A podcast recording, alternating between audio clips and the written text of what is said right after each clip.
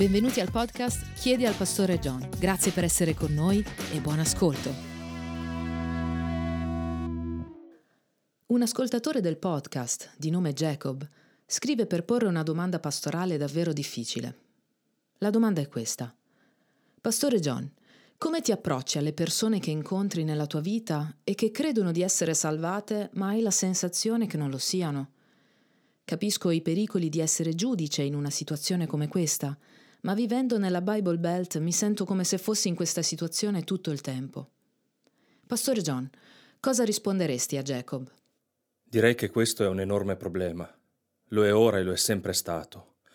Naturalmente non è un problema solo nella Bible Belt. Voglio dire, ogni chiesa ha membri nominali. Sì, ogni chiesa. Le chiese libere sono piene, come nella Bible Belt, di persone che pensano di essere cristiani, quando in realtà non lo sono. Vivo in Minnesota, ed essere un abitante del Minnesota significa quasi essere identificato come luterano o cattolico. Questo tipo di chiese, proprio come qualsiasi chiesa battista nella Bible Belt, sono piene di persone che pensano di essere cristiane mentre non lo sono affatto. È sempre stato un grande problema. Nel Nuovo Testamento leggiamo in Prima Giovanni 2,19: «Sono usciti di mezzo a noi, ma non erano dei nostri, perché se fossero stati dei nostri sarebbero rimasti con noi. Ma ciò è accaduto perché fosse palesato che non tutti sono dei nostri». Per molto tempo sono stati nella Chiesa, proprio come tutti gli altri, e poi sono usciti. E così si è capito, in definitiva, che non erano dei nostri, dice Giovanni. Paolo si rivolge a intere chiese, e la gente a volte inciampa su questo punto, lanciando un monito verso coloro che non producono il frutto dello Spirito Santo nella propria vita, avvertendoli che non erediteranno affatto il regno di Dio. Ad esempio, in Galati 5, 19-22, Paolo parla in generale a tutta la Chiesa. Non sta dicendo «Oh, ci sono uno o due miscredenti tra di voi». Intende invece dire: tutti voi fate attenzione, perché potreste fingere di essere ciò che non siete. Coloro che non hanno amore per il Signore, dice in Prima Corinzi 16:22, sono maledetti. Non c'è nulla di nuovo in questo problema. Quindi lasciatemi dare alcuni possibili suggerimenti su come relazionarvi con qualcuno nella cui vita non vedete prove sufficienti della grazia di Dio, che vi diano fiducia sul fatto che siano nati di nuovo o siano veramente cristiani. E non siete infallibili su questo, quindi state attenti. Presumo a questo proposito che stiamo parlando di una persona con cui avete una relazione continuativa, non solo una frequentazione sporadica una volta all'anno ad una riunione di famiglia. Quindi, numero 1, pregate intensamente per un risveglio spirituale. E risveglio è la parola giusta. Lascia aperta la possibilità che la persona sia o non sia salvata.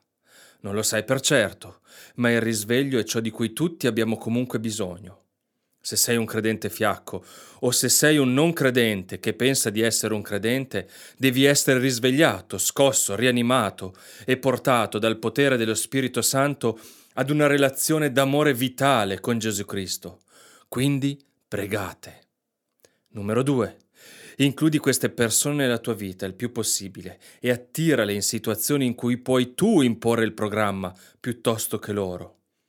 L'obiettivo qui è che realizzano e vedano il tipo di esperienze che potrebbero non avere, piuttosto che essere tu attirato da loro nei vuoti divertimenti mondani, in cui è quasi impossibile parlare di cose spirituali. Attirateli nella vostra gioia e nel vostro cammino con Gesù in qualunque circostanza possiate farlo. Numero 3. Sii disposto ad andare con loro nella loro chiesa e invitarli a venire con te nella tua chiesa, supponendo che andiate in chiese diverse, e usa quelle occasioni per parlare della tua esperienza di adorazione e della parola. Se vai nella stessa chiesa, sii un esempio per loro in come rispondi spiritualmente, affettuosamente, seriamente alla verità biblica predicata, ai canti e così via. E 4, parlate regolarmente della vostra esperienza concreta dello Spirito Santo e di Gesù e della potenza della parola di Dio e delle discipline spirituali nella tua vita. Questo non significa predicare, ma traboccare. Se la tua fede non è traboccante, non sarà di grande aiuto. Essere ripieni e traboccanti di spirito deriva dal camminare realmente con Dio. La speranza è che sentano che manca loro qualcosa. Quando ti vedranno parlare del Signore come di un vero e prezioso amico con cui hai parlato questa mattina. Quinto, quando una cosa particolare, letta in internet, o una citazione, o un sermone, o una testimonianza, o un libro, o un'esperienza, sono stati significativi per te e ti sei sentito compunto dallo Spirito, condividilo con loro. Offri loro il libro, il link al sito, il sermone e spiega loro perché ti ha toccato. Forse lo guarderanno e forse Dio lo userà per accelerare la loro crescita. Sesto, torna continuamente al primo amore che la nuova nascita provoca. Non focalizzarti troppo sui doveri comportamentali. Fai questo, fai quello. Non ricorrere principalmente alle discipline spirituali o a degli standard morali. Concentrati piuttosto sulla emozione autentica, genuina, che lo Spirito Santo crea attraverso la parola di Dio alla nuova nascita. Questo argomento mi è particolarmente chiaro in questo momento, perché ho appena finito di insegnare su Prima Pietro. Una delle lezioni principali che sto traendo da questo passo è rimarcare più e più volte il fatto che la vita del credente deve essere contrassegnata da interessi e passioni diverse rispetto a quelle che si avevano quando si era nell'ignoranza, come dice Pietro in 1 Pietro 1,14. Quindi, quando ti sembra opportuno chiedere come stanno vivendo, fallo. Fai domande come queste. Cos'è per te temere Dio? Cosa significa per te santificare Cristo? Considerarlo santo? Provare timore di Cristo nel tuo cuore? Cosa significa per te amare Cristo? Parlami del tuo amore per Cristo. Che cosa significa per te l'espressione gioia ineffabile e gloriosa di 1 Pietro 1,8? Quali sono le tue esperienze del non provare ansia o di provare coraggio di fronte ai pericoli? Parlami dell'affetto creato dallo Spirito per fratelli nella fede. Descrivimi l'essere tenero di cuore. Digli che stai lottando con l'essere tenero di cuore. Chiedigli di parlarti della sua ricerca della tenerezza. Il punto qui è che il vero cristianesimo è segnato da un nuovo cuore, nuove emozioni, non solo nuove idee e nuovi modelli di comportamento che arriveranno più avanti nella crescita. Questo è il frutto prodotto dalla linfa, che sale dalla radice della nuova nascita, chiamato affetti religiosi o affetti cristiani. Quindi tira fuori questi affetti, in modo che possano riconoscere, se potrebbero non averli. Possono avere una visione totalmente superficiale, esteriore, formalistica della vita cristiana. E tutto questo parlare di affetti sarà per loro una lingua estranea. Possono svegliarsi e dire «Non credo di essere nato di nuovo». Uno dei modi più semplici per farlo, tra l'altro, è quello di essere in un piccolo studio biblico con loro. E quando arrivi a quelle parole nate di nuovo, chiedi loro di parlarti. È uno studio biblico, dopo tutto. Chiedi, che cosa significa secondo te? Come lo vivi? Forse diranno, non lo so. Quindi puoi arrivare alla radice della questione. E infine, se e quando il momento sembra giusto, potresti voler essere diretto ed esprimere la tua preoccupazione per la loro anima.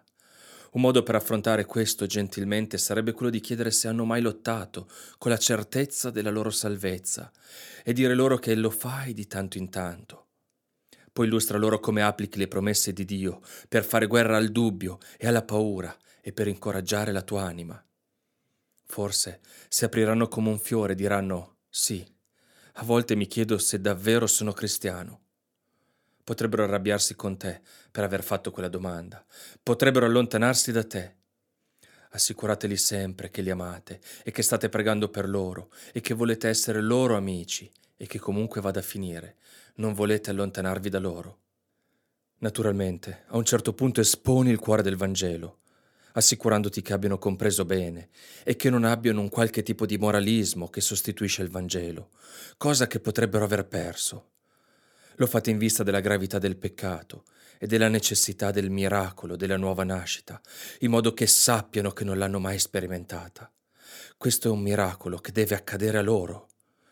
Ciò di cui le nostre chiese hanno bisogno è un risveglio vecchio stile, inviato dal cielo, cioè un grande risveglio dato dallo Spirito, dove centinaia e centinaia di credenti nominali sono risvegliati dalla gravità del peccato e dalla preziosità di Cristo.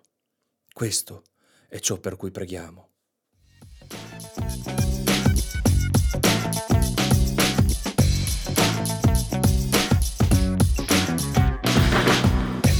Avete ascoltato un podcast prodotto da Coram Deo Italia, un ministero evangelico che fornisce risorse per la crescita spirituale del credente. Coram Deo, vivere tutta la vita alla presenza di Dio, sotto l'autorità di Dio e alla gloria di Dio. Se vuoi conoscere di più Coram Deo, visita la pagina coramdeo.it.